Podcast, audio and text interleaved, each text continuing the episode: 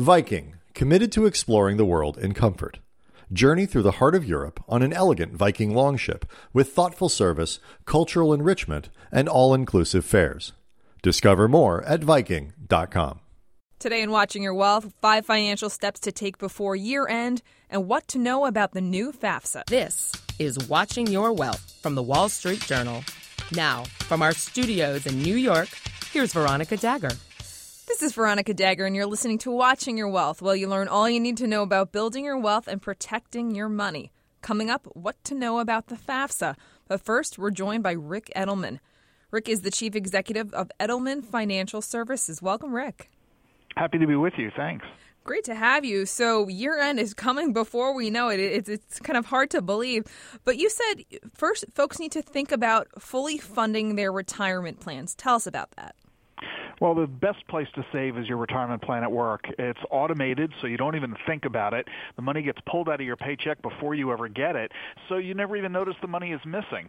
And most employers these days match contributions to a certain degree, so it's literally like getting free money, and you get a tax deduction to boot. So there's no place better to save than in your retirement plan at work. If you're not maxing it out, make sure you start doing that right away.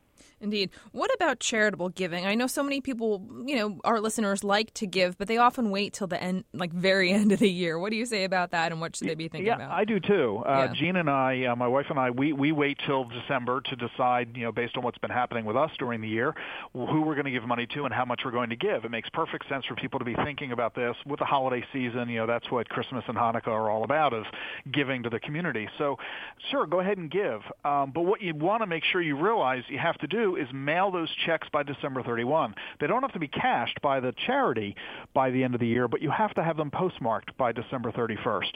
And and also keep in mind that if you're over age 70, you're allowed to give money directly from your IRA, and that can help save you taxes even further. So instead of giving money just cash, writing a check out of your checkbook, consider giving money from your IRA or from uh, giving your stocks and bonds or mutual funds. This allows you to avoid capital gains while also getting a tax deduction. That's a really smart move to make. What about family gifts? Is it the same thing apply? You have to by no, December it's a little bit different, Okay. Veronica, with families because if you're going to give money to family, and a lot of people do, they write checks um, to their kids and grandkids uh, during the holiday season.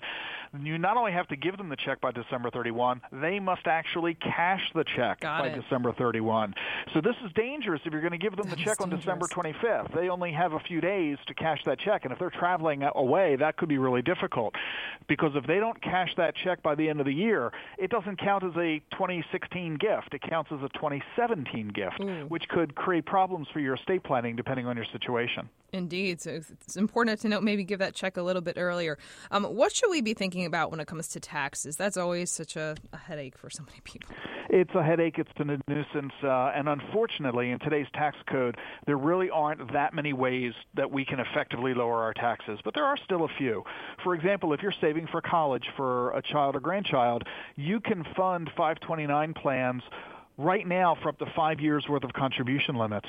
So uh, that might be something to be helpful. If you're going to get a bonus at year end, you might want to ask your boss. It's going to sound crazy, but ask your boss if they're willing to give you the bonus in January. This way, you don't have to report it as taxable income this year. Um, a deferred tax is always better. Yeah. And if you own a business, um, bill your clients late in the year so they pay you in January instead of December to keep your uh, 2016 tax bill a little a little lighter. That's smart smart because it keeps the money in your pocket for longer versus going to the government. Makes a lot of sense. Um, when should we be thinking about rebalancing our portfolio? Is this something we should be doing now, or should we wait till after the election? Or what's your thoughts?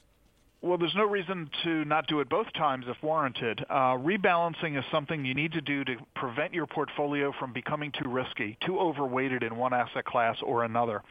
And so uh, it makes sense to do this before the end of the year. And in the course of doing so, it can create an opportunity for you to engage in tax loss harvesting, which is a fancy way of saying you can produce taxable losses to offset your taxable gains and lower your tax rate.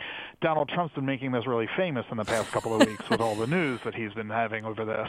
But ordinary Americans can do this too. If you own mutual funds, stocks, or bonds in a taxable account, you can basically do what Donald did and lower your taxes the way he did it. That's right. It's perfectly legal. Um, since we mentioned the election, real briefly, I want to get your take if there's anything you think investors should be doing between now and election day from an investment perspective, you should be completely ignoring the election. Don't worry that one candidate or the other is going to cause the stock market to crash if elected. Um, the history is very clear on this. We've done a lot of research going back to 1948 on all the different presidencies and all the different controls of Congress, Republican or Democrat, and the, the statistics are clear Washington does not impact the financial markets. Clearly, the president has an impact on tax policy and fiscal policy and the economy, but that doesn't translate to stock market returns being good or bad. So you don't need to worry about who's going to be the next president as far as your portfolio is concerned. I'm going to keep a long term focus, it sounds like what you're saying. Indeed. Great. Helpful tips. Thanks so much, Ric. You're very welcome. Thanks again to Ric Edelman for joining us. Coming up, what to know about the new FAFSA. But first, a quick word. This episode is brought to you by Vanta. Managing the requirements for modern security programs is increasingly challenging.